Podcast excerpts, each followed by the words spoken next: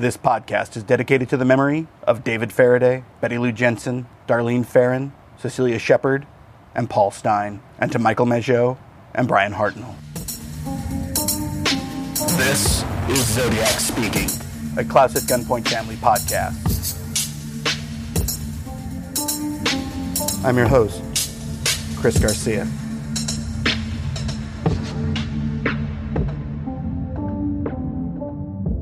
The last confirmed Zodiac killing happened five years before I was born. But he was never far away. See, Zodiac attacked members of my parents' generation. And maybe it was an inheritance, like an old family recipe book that came down to me. This fear of something we didn't know, someone we couldn't spot. For even if we saw him, we wouldn't know it was him. And honestly, we probably couldn't pick him out from a thousand other people we encountered every day. Zodiac was a presence in the Bay Area for 50 years now. It's never really gone away. Every decade or so, there'll be a resurgence, a lot of attention paid. I expect this year to be the same with the 50th anniversary. And it was 1989 when I became really interested, the 20th anniversary of the majority of the murders. The time when there were news reports and specials and coverage.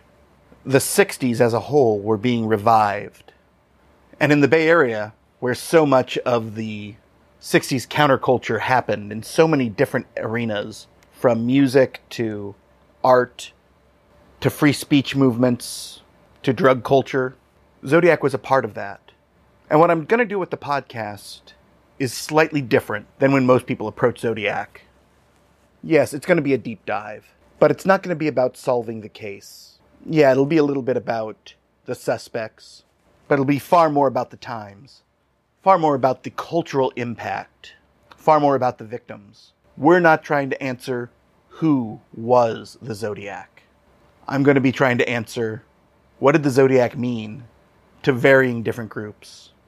In many ways, I don't expect this to stand as a record of Zodiac, but more as an examination of why Zodiac matters today still, and what the impact has been, and how Zodiac helped lead to the resurgence of true crime.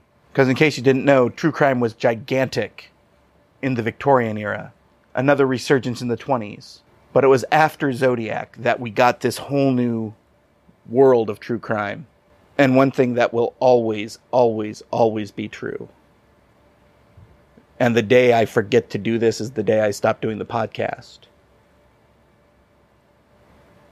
It will always be an examination of the victims. The human beings whose lives were taken. The families whose world were torn apart by these murders.